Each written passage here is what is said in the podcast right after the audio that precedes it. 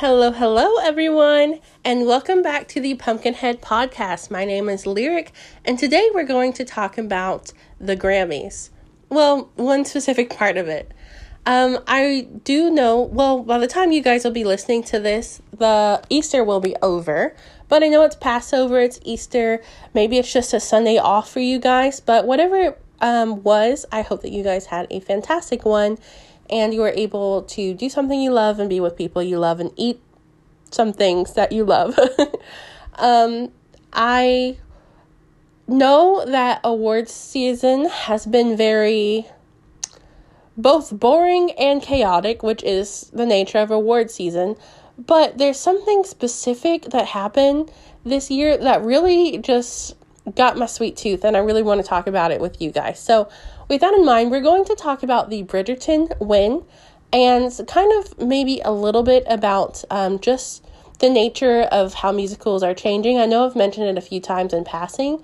Um, we'll do a deep dive later, later on, but I'm just really wanting to talk to anyone I can about the Bridgerton musical, and what better time than talk to you guys right after the show just came out. So here we go. So, fair warning, there um, will be some minor, I, well, minor or major spoilers for Bridgerton, the show, movie, and musical um, within this podcast. I'm going to really try to stick away from the books and the uh, TV show so much just because I hope to talk about them more in depth in a later episode. But um, I do, I will give a little bit of background on just the story. So just keep in mind if you want to go in completely blind that is fine. Um, just maybe skip ahead a little bit. So, so Bridgerton is um, historical fantasy. If you um, watch the TV show, it might be revisionist fantasy, but essentially it is just some um, bodice ripping, I do declare good time um, romance um, that takes place in the Regency era. Um, think Queen Charlotte, think long gloves. Um, if you're thinking incorrectly, think corsets, things like that. Um, the first season, and therefore the first book, also um, goes around Daphne and Simon. Um, uh, Daphne is the ends up being this is a spoiler. Diamond of the ball catches the queen eye. Everyone wants this girl, and um, Simon is the Duke who swears that he never wants to marry, he never wants to be in love out of spite because, you know, daddy issues and all that jazz. And of course, enemies to lovers. The real, real really it's enemies to friends, to lovers, to enemies, to lovers if you want to follow the whole trajectory. But um it's just a good time. The show was really inventive with its use of music and um it was sort of um, colorblind casting. It's be- just beautifully done, beautifully shot, and the actors did a really good job um, bringing charisma into this story. It is based off of a book series, The Bridgertons, um, by Julia Quinn. They Netflix just released the season two, which is based off of the book The Viscount and I, or um, sorry, The Viscount That Loves Me. I'm mixing up my um, titles. The Duke and I was se- was season one, um, but it has been critically acclaimed, well loved. I have already binged through both. I it took me less than a day to get through season 2 and then I was just mad that I had already like gone through everything I wanted more. It's it's just really fun and I think at this time it, it's nice to envision yourself in a world like your own but more pristine, more um maybe more dramatic, but more regal than what we currently, um, the hand that we have been dealt in 2022 in Where I Am America. So that is kind of a general, very, very generalized story of um, Bridgerton. It's Bridgerton, by the way, is the last name of the whole family. So everyone in the family will eventually get a book, um, give or take. So I'm hoping that also leads to more seasons. I think it'd be interesting if Netflix combined two love stories to kind of keep up the drama and the um, anticipation. But we will have to see when season three comes in. Um, hopefully, not too long. see, the musical, um, which started on TikTok by Emily Bear and Abigail Barlow, um, who go by Barlow and Bear, it kind of started as just like a fan made thing and then it blew up. I remember watching one of the first um, videos about it and sending it to my friend who I'd watched Bridgerton to, shout out Danny, and was just so like excited because uh, the music was really good and it was really fun and we loved the show. Um, and so it's kind of funny to have been there during like watching one of the first videos and then you know from there following the pair following um, as they accomplished more and more and eventually won the grammys. So it's i clearly love the show. I haven't read the books yet. I kind of want to buddy read them with my friend but i i have all intentions to and i have um, read a lot of breakdowns of the whole book series. Um, so i may be a little bit biased but i did really enjoy the musical here's the thing it's not a full musical. For one, it has to be unofficial. If any of you guys know about a Harry Potter musical, it's kind of in the same vein as that. They don't technically have the rights from Netflix or Julia Quinn to perform the show or at least not perform it for profit. So, by those definitions, by how we classify music, it should um, more qualify like a parody or it's closer to like parody or satire where it, um, under those protections it could possibly be performed but because it is more like an, an adaptive it's like unofficial like those unofficial minecraft books that people love to give their nephews that is what this musical is. It is um, got the heart got the vibe but not the actual licensing. So that's thing number one. Thing number two about the musical is that it is not able to be performed, as I said. So the only performance of it is just musical. So it's kind of like a revue in that sense, a Bridgerton revue. Um, it is all original music, um, and it could be technically have been it technically has been performed on TikTok, but it hasn't been performed in front of a live audience from start to finish um, with full set, full music, or even just a, a black box set, like you know, like a thin set. Um, if you're unfamiliar with the term, it's it's just exists in this online space. People have made um, lyric videos and music videos to the music, but it itself has not been fully performed from start to finish, full cast, any of that. Um, actually, most of the vocals, if not all, I believe, comes from the duo. I, I do believe it's all uh, um, comes from the duo. So it also it exists in this space of having the musical sound, but it's just music, right? They didn't write any dialogue for it. It's not performable in that way. Like I said, it's more like a revue, um, but it's a revue that hasn't been performed. So those are two. The second thing. So, all that in mind, for me, I think a concept musical is still a musical. It's just yet to be blossomed, right? Um, a lot of other people do not agree. If the show is unperformable, does it count as musical theater? This has been the huge discourse, and I am very curious to see what you guys think that has been going on. But all of that aside, what kind of blew up this conversation in general is the fact that this show won the Grammys for Best Musical this year, musical theater album. So, what does that mean? You know, um, if it's unperformable, it's never been in front of a live audience, there's no book to go along with it. Is it a musical? I think it's in the process of becoming a full fledged musical. It is a concept, it is an album that was released in this year. I think it winning the Grammy is interesting. I don't fully know if I would like 100% back it if I didn't just love the music, but it's definitely interesting a lot of people also push back that in, in favor of the musical that look at the year that we're we're talking about. We're talking about you know 2020 2021 2022 where for the most part broadway has been closed. We're just now seeing you know a revival on stage. And that already looks different. That already costs different Ever since um, Hamilton was put on Disney Plus, Disney's going to be producing Once on This Island, as well as I'm sure their own properties such as the Frozen musical, Lion King, all of that stuff. A lot of Disney is on Broadway, just like Disney is everywhere. Um, so we're seeing that space opened up, and then that's creating dialogue because people, you know, does it defeat the sanctity of live performance to go to have it recorded? To me, no. Um, just like it's so much different going to see a baseball game or a football game in person than it is to see it on TV.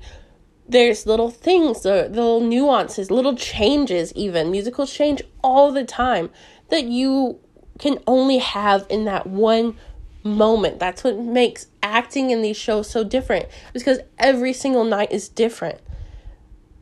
So having that one one picture, one snapshot, one video of one single performance with one cast being accessible to people who may not be able to travel to Broadway or even know if they would want to travel to Broadway because it hasn't been accessible. I think I think these live, you know, video productions are amazing. This being said, and we will probably talk about this later, I hate the ABC live musicals, but I commend them for getting people interested. I just think they're not good, but that we'll we'll talk about that later. but all of that being said, the scope of what we can accomplish and what we can do and how musicals are funded, what that looks like is is changing and I I think it's a fascinating thing if if not scary, if not different, if not interesting. It's it's fascinating. We going back to TikTok, you look at Ratatouille the musical which was completely made by TikTok, sourced, funded, all of that stuff and it had this this fever to it. Also unofficial, but this excitement and it was exciting to see people be excited about something that I love. And I feel like if you love shows, this win should be a win for all of us. It is it is different, but it's the Grammys. I see a lot of people saying that too. It's the Grammys, it's not the Tonys. Let it go. I am extremely interested in what the Tonys will say about this, but this is a snapshot of where we are. This is a snapshot of the ever evolving form that this medium can take. This is a snapshot of people's love and desire for something to escape into. That's what Bridgerton ultimately was. As great as the show is, as fun and enticing, it popped off because we needed it during quarantine. We needed something different. We needed something fresh. And the books themselves are not the same in that regard, that freshness, that different take than than the show and then thus the musical created something different and that's fantastic that's amazing. And it's about love and it's traditionally girly things that are getting brought up to the forefront and talked about and discussed. And the music is is good. Like it, it's really good. I don't want to play anything for you guys here because i want to figure out a little bit more about how to use the musical. We did a musical or a music episode a little bit back and apparently for you guys um, that have premium it played the whole song. I don't want to do that to you guys. I want to learn how to clip before we do that. But i implore you to go look it up um, to, to listen my favorite songs are um, burn for you and then I also like the Eloise song. Re- really, a lot of them are good. I don't think that there's a, a lot of skippable songs, but my, Burn for You is the one that I listen to the most. So I would highly recommend that. Um, I would love um, for you guys to enjoy that. It's very fun. Um, but yeah, I think that if you love a medium, if you if you love horror movies, you can't be afraid of experimentation in horror because it just evolves. If you love musicals, you can't be afraid of experimentation because that's how it evolves. We have flops. We talked about a flop last week, but it creates the history. It adds a joke to the Tonys. It adds something to think we can't be like this show. We have to grow and evolve from it. So if if these changes are bad, we will grow and adapt from it. Broadway was going to be shut down. It shut it closed during quarantine. Having the Bridgerton musical revive and get people excited is great. And I mean, look at the shows that have been on Broadway recently that are also doing like these revisionist history tales, like Six, the musical, and Ro- uh, I think it's Juliet. But the Romeo and Juliet retelling that is a jukebox musical for those of you that don't know, Jukebox is a musical um, that uses uh, I guess, standard music. For instance, there's American Idiot, which only does uh, Green Day musical, and there's All Shook Up, or music, and then there's All Shook Up, which does the music from Elvis. So Jukebox is is using songs um, that are not original to the music that are out in pop culture um, and recontextualizes them. So I could do a whole thing on that too. There's so many interesting things to, to talk about. But I don't think that we should be nervous or elitist or gatekeeping these these progresses. I think it's so fascinating that this won. What does that mean? It wasn't a fully formed musical. It was solely online. It didn't have the full backing. It had one to two voices and two women who wrote and performed everything. That's so exciting. And it's based off of this this this TV show, this Netflix show, which is means it's all online and streaming. That was based off of a book series. So it's all of my favorite things. Why do you think I love it so much?